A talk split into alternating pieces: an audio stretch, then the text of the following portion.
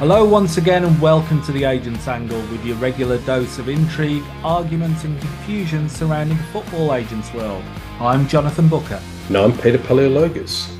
On a fascinating week when many agents gathered at Wembley Stadium in England for a European Football Agents Association seminar, we reflect on that event. And if you heard many in the agents world shouting Viva España this last week, we highlight why, as FIFA hit a similar problem to that already experienced in Germany. We also speak from a guest in Southeast Asia about his experience as a FIFA match agent as well as a player agent. All that to come on this episode of The Agent's Angle.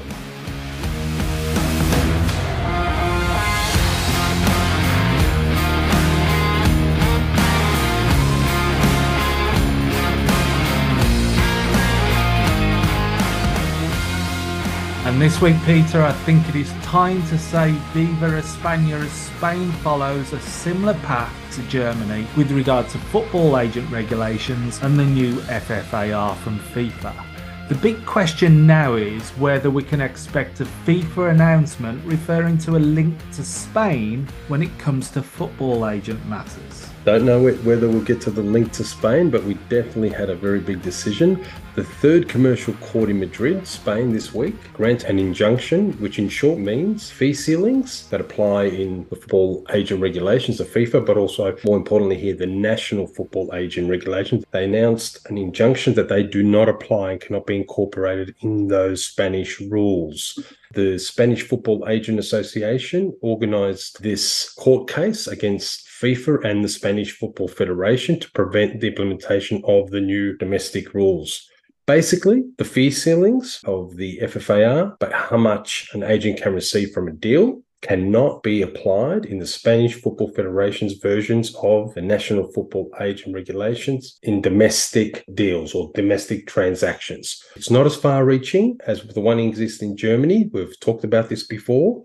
The German exemption is a global exemption. Any link to Germany that exists, the FFA don't apply. So if you look at this, we see that case in England, we've still got the case obviously in Germany, then there's been a lot of changes. But we will say this, this is an interim decision and it can be appealed. But this injunction has put a spanner in the works in terms of implementation worldwide and has fragmented the football agent regulations by FIFA.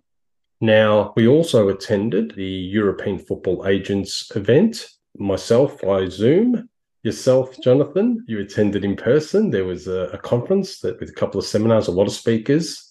I attended the General Assembly, which is the delegates from each of the national member associations of the European Football Agents Association. So, on behalf of Australia, it is a General Assembly, and a lot of that is in conference. But I will say there was a lot of discussion that right now that it's a very fragmented and scattered landscape for the agents, and this is something that most of the delegates agreed with, and how we work in that space. Also, there was a little bit of discussion of clarifying what football agency services are and other services and what can be done, obviously, in that space. It was a very, very informative and interesting General Assembly. And we got a status of where everything was in different countries, which we've also been providing that information to a lot of agents on this podcast. What about at your end, Jonathan? You attended the conference with all the delegates and all the other people that came along? Yeah, I was not in the General Assembly with all the big cheeses like yourself, Peter, and uh, I hear the prawn sandwiches were probably very, very good. I was in cattle class, I was in with the peasants, I was in the main general meeting, but we were looked after very well by EFAA and UCFB the Spanish ruling did feature quite prominently at the event, and so it should. But there was mention of various actions across Europe. Of course, the German element, the Rule K, which was ongoing in England, and of course they had to keep quite quiet on that because it, it is an arbitration process that's ongoing. Um, it was a good event, in my opinion, a lot more constructive than some may have predicted, and I think EFAA did a good job at the event in raising awareness of the current and very confused landscape in the football agents world. And as we discussed privately, I felt the last event they had there was a bit too political, maybe a bit too aggressive, and not as constructive as it could have been. But I've got to give credit to Roberto and his team at EFAA in pulling this one together with uh, UCFB. I think it worked quite well. And on the subject of the Spanish injunction, although some coverage in the media in recent days has labelled the Spanish injunction a minor victory for agents, I personally think it's a bit more substantial than that because of how it interacts with all the other judgments, injunctions, and cases that are either ongoing or have been referred it's yet another significant stumbling block for FIFA and this ill judged FFAR, FIFA Football Agent Regulation implementation, that causes yet more confusion, fragmentation, and ultimately damage to the football industry. And then we are still waiting the Rule K arbitration decision in England on FFAR, which may see England join Germany and Spain with effective stops on FFAR. And that, in effect, means that no FFAR for the foreseeable future or a limited national subset in five of the major football markets, if we include France and Italy with their national legislation that underpins their agent regulations. The thing that is important for us to relay and clarify to people is that for some, they see the November 30th date that has been given for a Rule K decision is a deadline. It's not. It's not a deadline, it's just a guideline. The decision or the ruling may come before the 30th of November. It may, however, come after, as we've seen the guideline date pushed back by two months once before from the 30th of September. So people who are expecting something to be definitive in England by the 30th of November, that may not be the case. Yes, Jonathan. You mentioned Roberto. For our listeners who may not know who Roberto is, it's Roberto Martins. He's the General Secretary of the European Football Agent Association. It was mentioned, the Rule K. Obviously, it's in confidence. What's a, uh, an arbitration? It's really a high level competition law case, and that's important that it relates to the competition law. And the emphasis of that is obviously the fee caps, maybe dual representation. We don't know much about it. No one's seen the application, but was mentioned there is, and you said end of November a decision. That's still the view. However, it's a court, it could drag a while. However, there is speculation that this decision, the English decision on what they decide on the fee caps and other matters of the FIFA football age regulations application in England, will have a big bearing on FIFA's next move. You mentioned Italy and France, they've got their national regulations. And I know with France still, it's pretty much there's no fees on minors, there's exclusivity. So they've got their own regime and they have got a cap. I think it's up to 10%. Yeah. But they, with Germany and Spain in play, FIFA may have to make a next move if the English decision does not go their way. So that's sort of, I want to call it the vibe, the feeling from the conference that we attended during the week. We've obviously seen the proposals from the English FA, which aren't in open circulation, but if you ask the right people, you will get access to them. And it's not fair to really comment on the arbitration process. And as I said at the EFAA event, it is a confidential process and both parties are respecting that as to the the actual hearing and the evidence given but i had some interesting conversations both with people at the EFAA events as to what the outcome of the rule k might be. And we've got a show that we've been planning for ages when this rule k decision drops and we will give a better explanation with somebody who knows rule k inside and out as and when that decision does arrive. And even though not everyone will admit it, I don't think either party, and this is me speaking from my own opinion and my observations, I don't think either party in England, either on the agent side or even the FA side, wants FFAR. Wow. The agents have brought the arbitration process for obvious reasons. They object to it, as do agents in other countries with regards to FFAR. But I also question whether the FA in England actually want it, as ultimately they will lose potentially millions in revenue from intermediary registration fees. They will lose a lot of control on what they've got at the moment with the regulations on working with intermediaries. And also, it's arguable they will have increased responsibility. And as with many people, they may well welcome an easier life. So, with that in mind, I know this won't be a popular assessment in legal circles, but it is perfectly feasible to go through an arbitration process with a view to skewing the outcome if both sides or parties present their cases in such a way to reach a desired outcome, but with the facade of a hard fought battle. And at this point, I think we can say hello to the English FA, who were at the EFAA event last week, as they were with the event previously, which seems strange with a Rule K arbitration going on at the moment that they're involved in with the agents. And actually, one of their representatives came over to talk to me at the EFAA event, which was surprising, and told me that they all listen to the show and find it interesting and informative. So, with that, I also apologize to them as we only have so long to bring you up to date with various matters you should already know. But it's good to know that you're now listening to agents after all these years. They should actually be fans of yours, Peter, because you are the voice of calm and reason on this podcast and often get me to refrain from saying things that I'm actually thinking but shouldn't actually say. But if they want the gloves to come off, as their representative intimated on Wednesday, that may well happen in good time, but not just at the moment. So, onto the topic of NFAR, the National Football Agent Regulations.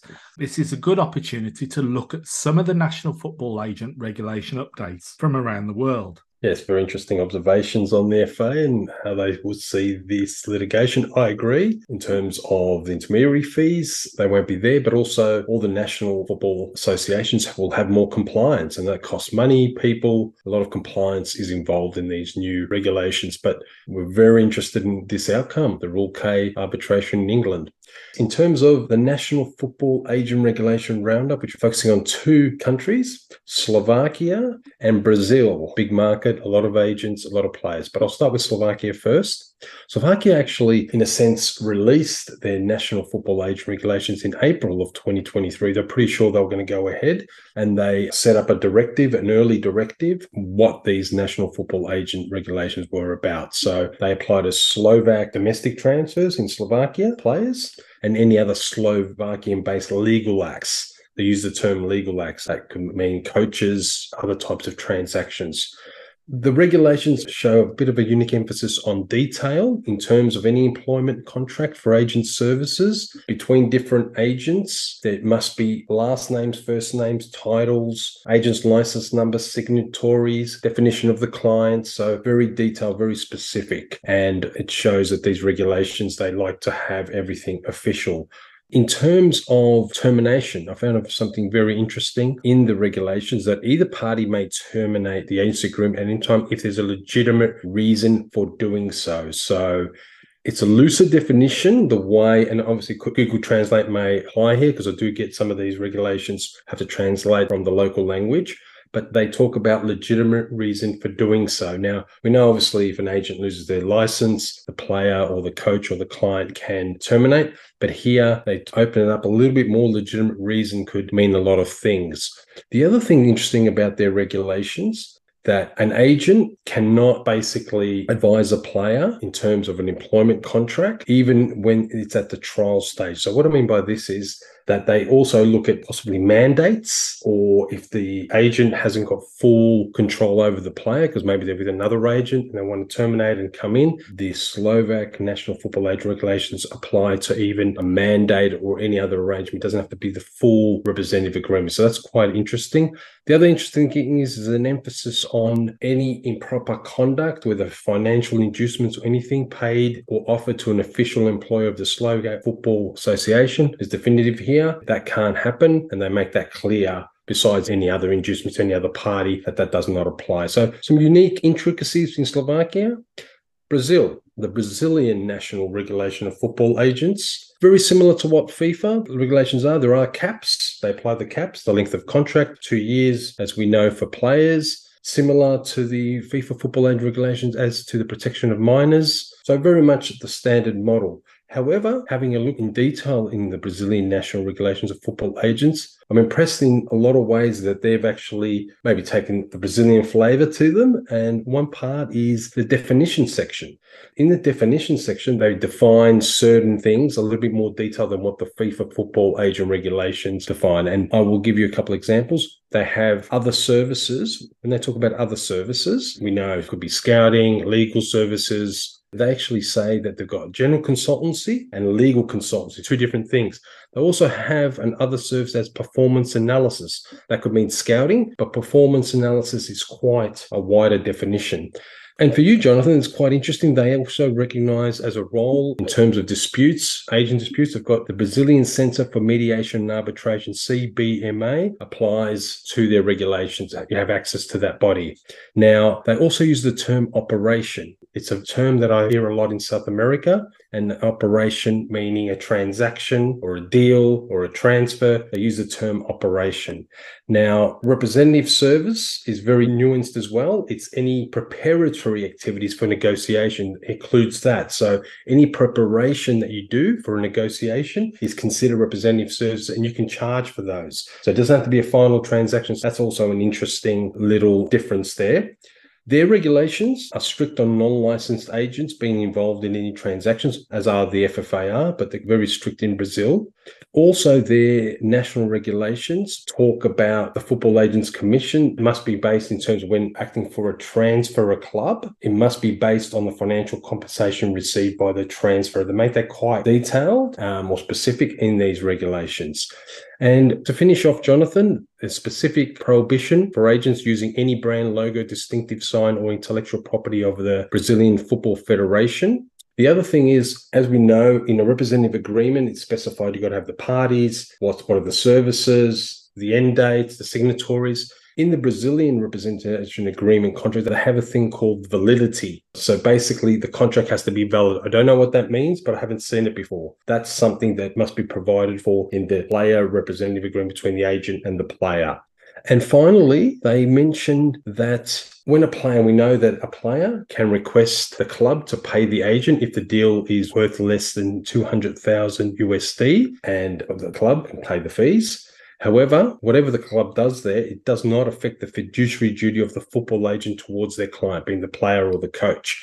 And they use the term fiduciary duty. I haven't seen that in a lot of other national football agent regulations. Fiduciary duty is the duty between the principal, being the client, could be the coach or the player or the club, and the agent being obviously the football agent. But they do use the term fiduciary duty, which is something that we do use in Australia or England, other common law countries. So quite specific there. Very interesting regulations, the Brazilian regulations for a big market, for a lot of powerful agents, and for an export market that we all love to see players from. Yeah, I think that's really interesting, especially with the Brazilian national football agent regulations. You said about the definitions, and one of the things for me is that things in football agent regulations, whether it be the current FFAR or the football agent regulations going back, is that there hasn't been that clarity. So the more clarity clubs, players, agents, lawyers can get from the actual regulations is great. Obviously, I'm going to welcome mediation being included in there. Unfortunately, I'm not conversant in Portuguese, and so it doesn't mean I'll be making my way to Rio anytime soon. The thing about the logo of the Brazilian Federation is an interesting one because I know for a fact that's been in the English FA regulations since I first became licensed. But the number of times I see that and the FIFA logo on agents' business cards and letterheads and so on and so forth, I used to use it as an identifier that they didn't actually know the regulations. But until we actually start seeing regulations, whether they be minor like that or the more serious things actually enforced, as we've said before, we can have all the regulations in the world. Unless you enforce them effectively, there's absolutely no point. And on the matter of fiduciary duty, it was actually included in the last couple of years in the English FA's regulations. But um, I know this might seem that I'm having another dig at the English FA when I had conversations in the past, I had to explain to them what the term fiduciary meant. It might be well known amongst legal community, as it should be, but um, it was only after a conversation and also a couple of articles that I wrote that fiduciary duty found its way into the lexicon of the English FA's agents department. But this whole thing about these NFAR, and when you say it every week, Peter, is that it's getting more and more complex it's going to be impossible for a single agent or even an agency with several agents to be able to understand and manage an international transaction. The variations are so broad between them. Yes, it is. And in terms of last week, we had Yuki from Japan, and the focus was that you need to work with local agents. And as you mentioned, the NFAR is about working um, with local agents because that's the way to understand the landscape. Talking about Yuki, Our guest is also from Asia, but another part of Asia. We're going to turn our attention to Malaysia, a very fascinating place and a place where football is followed very passionately. I would like to introduce our guest, Mr. Effendi Jagan Abdullah. He's Managing Director of Action Football Asia based in Kuala Lumpur, Malaysia. Effendi is a licensed FIFA match agent as well as a football agent licensed by FIFA and also the Football Association of Malaysia. He's arguably Malaysia's well known football agent worldwide. I actually first met Effendi at his office, I think it was in 2013, just before he was organizing to host as a match agent Barcelona, which included Lionel Messi at the time, in Malaysia for a friendly match. Effendi is big on seeing Malaysia bring back its glory days, where between the 1960s and 1980s, they were one of the leaders in Asia in football and also hosted the Merdeka Cup and other big tournaments. He wishes to see high profile players join the Malaysian leagues, as we've seen one of their teams, Johor DT, come a long way. Effendi has experience in other Asian markets, including the intriguing League of Vietnam. Welcome, Effendi, to the Agents Angle podcast. Thank you very much for letting me be here today. I'm very happy to be here to share my experience with you all here. Thank you. Just as an opening question, yep. Fendi, how did you get into the football agency profession? Can you give us a bit of a background?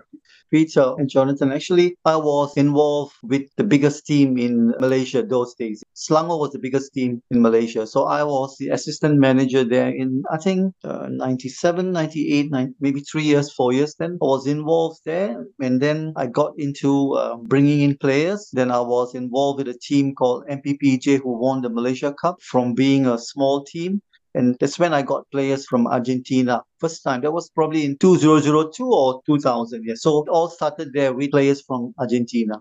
The agent and player transfer business operates in a different cultural and business environment, I would say, in Asia, having experienced myself than in other parts of the world, for example, Europe, including agent fees, which in many cases had to be shared between third parties, and it could even be directors of football in the past or even coaches. How do you think the new FIFA football agent regulations will affect the operation of football agents in Southeast Asia, in particular Malaysia, maybe Vietnam, and other markets that you're active in? Because the cultural differences in Asia compared to the way we deal with clubs compared to, say, Europe. Yeah, Asia has always been a very different market in terms of money. So I've operated in the whole of Asia, Myanmar, Vietnam, Thailand, Indonesia, and so on. So it's a little bit different. But here, with this new regulations, there's a cap on the agent's fee. It's been uh, lowered quite um, low. That's the argument now globally. So it's going to be tough to operate in Asia, but I think uh, there's always, uh, I mean, there's always a way to get things done in Asia, you know. So I think that won't be a problem. Effendi, with the new football agents regulations, the FFAR, yeah. how have they been received, not just by agents, but also clubs, players, the leagues, and also the Football Association of Malaysia? How have they been received? Okay, from what I know, Jonathan, I mean, the rules come in place from 1st October. So it's not been tested yet because the next in my country, I think the next window opens probably in February. So it's not been tested, but basically it would not affect the clubs or the association. They will do what they have to do. And the other thing is, I think clubs in Asia, if they want a player, they will pay whatever fees they want to pay, they will pay. So I think that's not a problem really. But I think there's a problem for agents who are operating because many of them in this part of the world could not pass the exam. Um, probably there were only maybe 10%, 15% who got through the exams. Uh, so they have been operating earlier on, but now they are unlicensed. So uh, it's going to be a little bit tough for these people. But for the others like me, I got through the legacy part because, you know, I'm an old agent, so it's not a problem. But from what we know, from what I've gone through earlier, the exams are tough. It's not easy. If you don't understand English properly, that's a problem for you. Obviously, we've got a very transitional period now yeah. where everybody's adapting in that. But looking back and historically, what is the role of the Malaysian Football Association in overseeing the operation of football agents? And how do agents comply with their regulations when conducting business in Malaysia? I mean, this is a very good question. Firstly, uh, there's been three uh, parts. Prior, uh, when I was an agent, first we were overseen by FIFA. So they let it go to the MEs. So that's when things went haywire, I think. And then because there were too many agents being licensed by the FAs and so on, so there were too many agents. And now they plan to go back, I mean, to the earlier thing, but a little bit stricter, where payments will all go through FIFA. But I see the associations or the the FAs don't really bother on how it's been done, you know, because uh, I think I mean, most of the time uh, people don't really have a good opinion of agents globally. That's a fact. Yeah. Yes, that perception is prevalent in a lot of places about agents. But can you share your insights into the key challenges and opportunities that football agents encounter when operating in Malaysia, in the Malaysian football ecosystem? What are the key challenges and even opportunities in Malaysia and other markets in Asia that you operate in?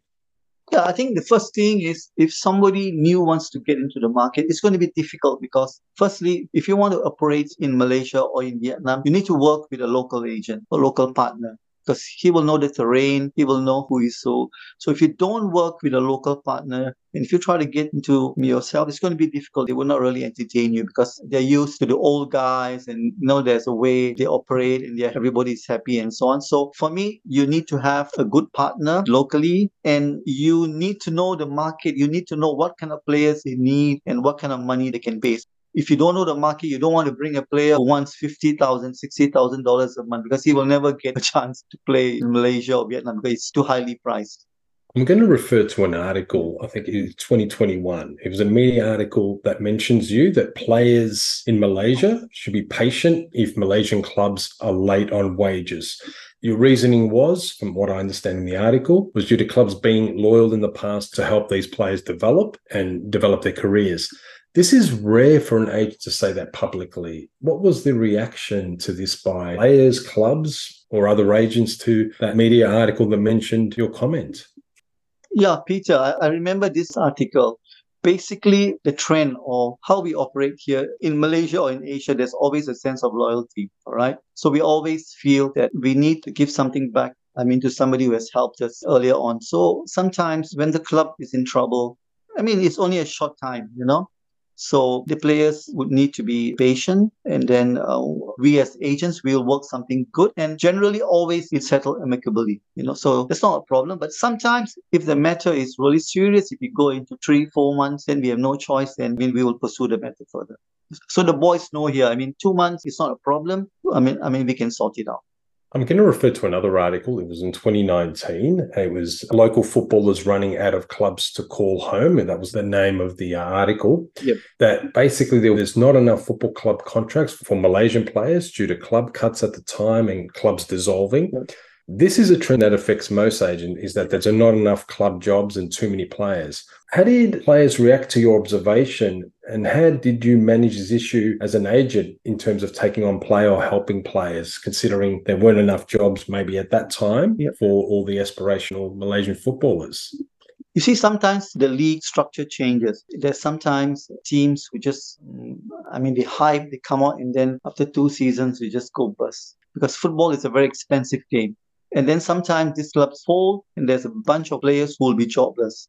And then sometimes, like this year, the league structure changed. They, I mean, they forego the second division. I mean, it's only the Super League. So, I mean, you have to understand there were 12 teams, 12 teams, but now there's only 14 teams. So there are a lot of players who are jobless. So what we do is we try to, I mean, depending on how good they are, so we will try to put them in the third tier.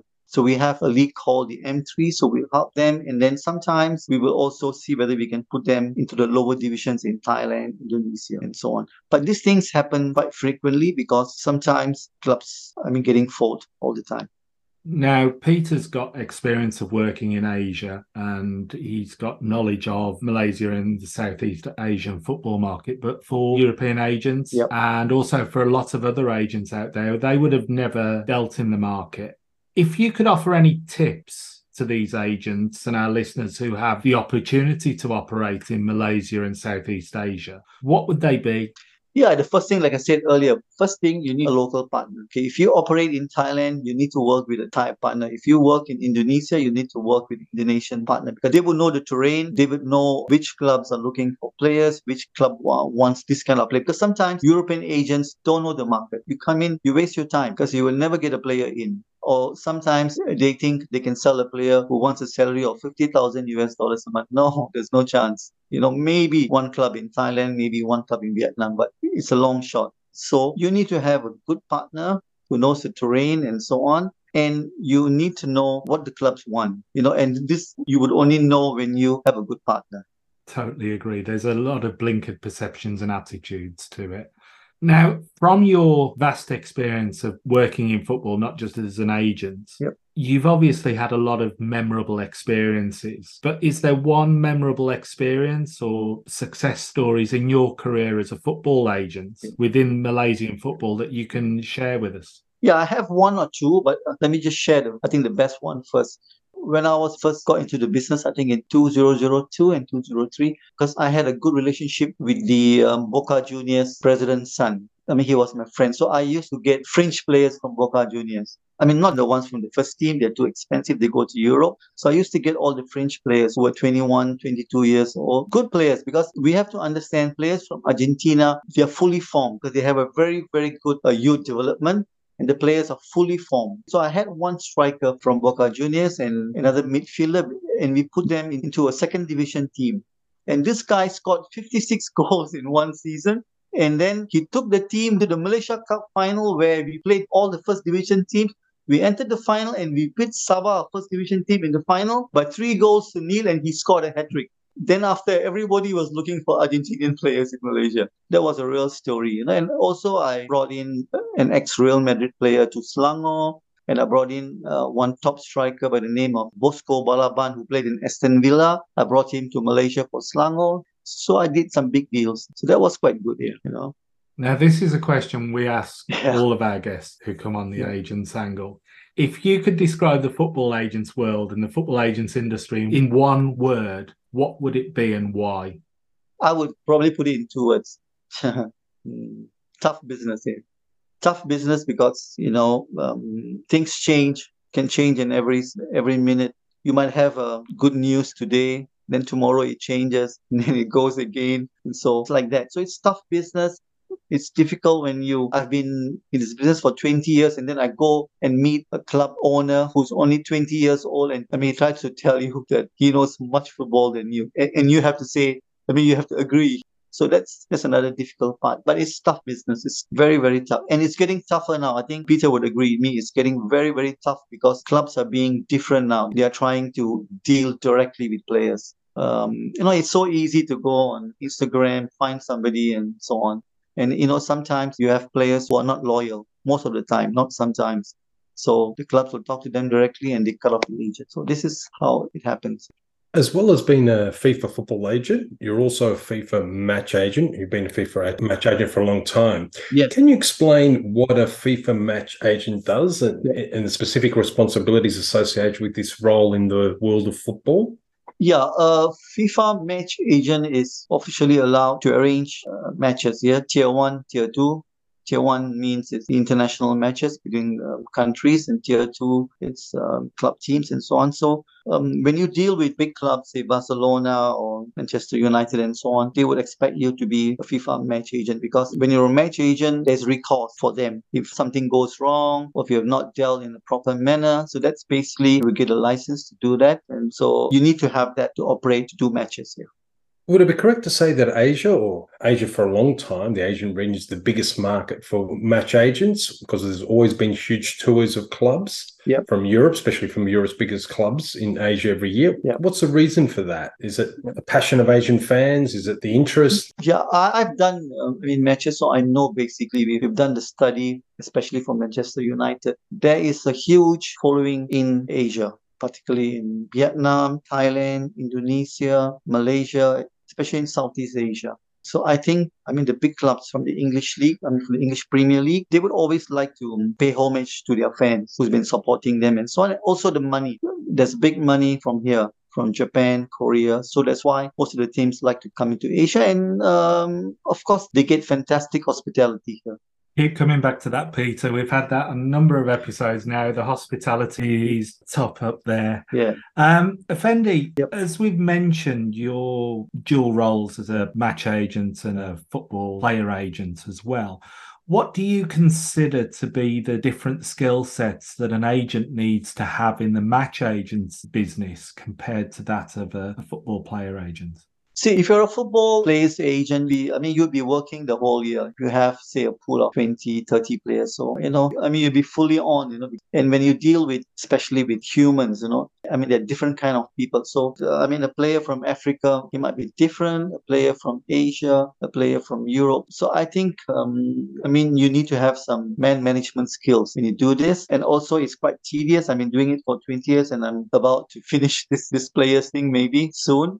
But on the match thing, it's a little bit different because you will only deal with the club and uh, there'll be a designated person. Of course, you'd probably deal with the, say, Man U, you'll deal with the director of international matches and so on. So it's much a little bit more easier, but you will be focused for a long time for the match. Like when I did Barcelona, I worked for a year just preparing for the match. So, so I think that's the difference. A little bit more relaxed doing a match, but when it comes to the match day, I mean, when the match is nearing, then, you know, that's a lot of fire then.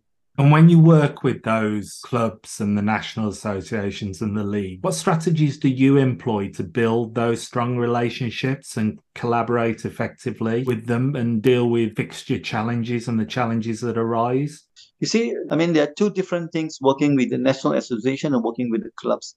Clubs, you would need to be in contact all the time. You would need to know what they want and so on. And then um, you know, sometimes, you know, when they have some functions, they have some fundraiser, you, I mean, get involved. And if you can help them, you help them. Same with the federation.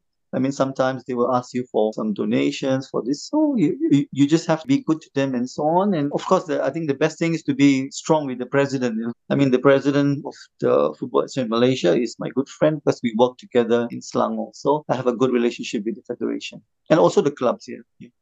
And do you see the role of FIFA match agents evolving in the future, or do you see it staying pretty much the same as it's been for some time? Uh, I, think um, it's the same. It won't move because sometimes you, you have like these big companies who organize maybe 20 matches in a go in America, in, in Europe, and so on. So they have a bigger share. So the smaller agents, you will have one, two matches, and I mean, that's it. So I think the market is quite stagnant, yeah, and it'll be stagnant for a while. Just for our listeners, Selangor is the state where Kuala Lumpur, the capital, or surrounding the capital, is one of the states of Malaysia, but it's also the name of one of the biggest football clubs. So I just thought I'd clarify that for people who don't follow Malaysian football.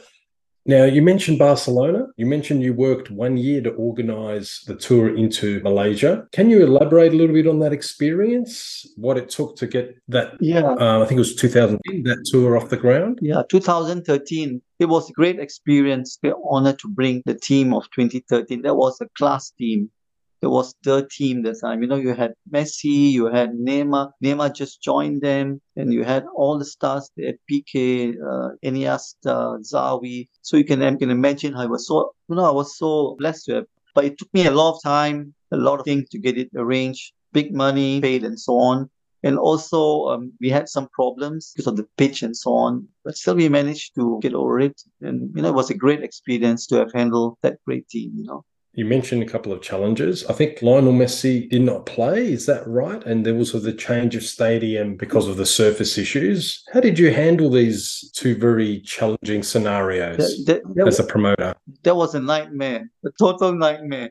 Just imagine the night before the match, after Barcelona finished their training session, there was the open training session at the Bukit Jalil Stadium where the match will take place the next day. I mean, the president of Barcelona calls me for a drink and he tells me, Effendi, we cannot play here. I say, what? We don't want to play in this stadium. I say, why? Said, the pitch is too bad for us. And uh, Messi had a slight pull when he, when he kicked the ball during training. Oh my God. So I asked him, what's the option? He said, either you shift it or we go back home. wow. So I had to speak uh, during the time, the king now, His Majesty, the King of Malaysia now, he was the president of the federation. I mean, he helped me a lot. I was liaising him. So we spoke to him. So he said, Effendi, what choice do you have? Shift it or they're going back home? So we moved that to the new stadium in 16 hours. So it was a nightmare, you know, ticketing went haywire and so on. So, but still we managed to get the match played here and Messi, and finally Messi didn't play. Yeah, a lot of fans would have been disappointed. He was seated in the bench with the slippers. So I told the president, please let him go in for just 10 minutes or five minutes. He said, no. You mentioned earlier about players, Argentinian players from Boca Juniors. Yeah. In your 20 years experience, in terms of foreign players who've come into not just Malaysia, but Southeast Asia and Vietnam, where you've been dealing with as well, have you seen a change of the type of players from different continents, South America or Europe, that are coming into Malaysia and the other surrounding markets in the last 20 years, the type of players that clubs are requesting? Yeah, I think the first thing is we will have to look at the money, all right? How much money is available? So that will also be a crucial point on what players come into the market. But basically, you have Brazilians all the time. Okay, I think Peter, you know, you you find Brazilians in, in any part of the world. You have Africans from Nigeria, Cameroon, they're also around. European players, not too many because maybe um, sometimes, I mean, they find it a bit difficult to adapt. And from Asia, you have a lot of players now from Philippines and you have Japanese players. So basically, I think the Brazilians have to be placed the top because they, they can adapt anywhere. We have one final question that we ask Yep. most of our guests. If you've got one wish for the football agents industry, Wish. what would it be? Uh, probably the wish would be for FIFA to raise the fees. it's, I mean, it's too low now, you know. So I was looking at something which is, I mean, quite reasonable, but um, we don't know exactly what was their motive to do that calculation. And also, one more which is let's hope the football industry will give a little bit more respect to the agents. I think that's crucial, you know, because people don't understand we are part of the ecosystem of football. We are part of it, you know. But people think if you're an agent, oh, you steal money, you know, you steal people's money. So I think that's a very wrong perception. Yeah. Yes, yes, it's a very wrong perception. And agents add a lot to the industry. They open up doors for players, employment. Yep. They work with scouts, they work with clubs, finding solutions. So we're very much an integral part of the industry. Thank you so much, Effendi, for coming on. It was very insightful. Really appreciate it. Thank you. Thank you very much, Peter, and to Jonathan. It's a great moment to be here. Thank you so much. Thank you very much. Cheers, mate. Cheers. Bye bye. And Jonathan, that was a fascinating interview with Effendi. Gave us a flavour of Asian football agency, the nuances, the culture, what goes on there, the power of the agents as well. I think Effendi didn't mention this, but we know that at one time he had 50 players in the Myanmar League, foreign players. So there are powerful agents in Asia and they do a lot of business. We know that 90% of the commission and fees, agent fees that is, are in Europe but it is pivoting. And I believe that football agency in Asia has to be taken to another level and is very important activity and has to be recognized by all stakeholders. It shouldn't be just Eurocentric. I'm saying this obviously from an Australian point of view, based in Asia. We do a lot of deals. We know Saudi's coming along. We had China before that. We've got Japan and Southeast Asia, very exciting space, but to do business there. There are a lot of contingencies, a lot of things to take into account. Local partners again, we saw that in Japan, we see that here in Malaysia. And Effendi, fantastic, gave us also that little Messi piece and also a match agency. And whoever would have thought it, in two episodes, we've gone from Gary Lineker's toe to Lionel Messi's slippers. And over the course of several episodes, we've even mentioned the Emperor of Japan and now the King of Malaysia. But yeah, it's right what you say about the impact of football as a world game. And yes, Europe has this wealth of money when it comes to football. It's got the biggest leagues, it's probably got the biggest clubs. But we have to recognize that it is a worldwide game. Without the talent that comes from Africa and South America, Europe wouldn't be as powerful in terms of football talent as it is. We've got the huge investment coming from other areas of the world, from North America, from the Middle East. And then, of course, as you pointed out, the audiences of Asia, Oceania, and other places in the world are huge and they're significant in calculating the commercial and the TV revenues that go into the European market and effectively make it that financial powerhouse in football. And with that, hope everyone enjoyed the show. I mean, we had a very interesting guest in Effendi to bring that Malaysian perspective. Please like us on socials. If you've got any questions and topics, please forward them to our email. Refer the podcast to your friends and to your colleagues. And until next time, bye from me. Bye from me, folks. Until next time, take care.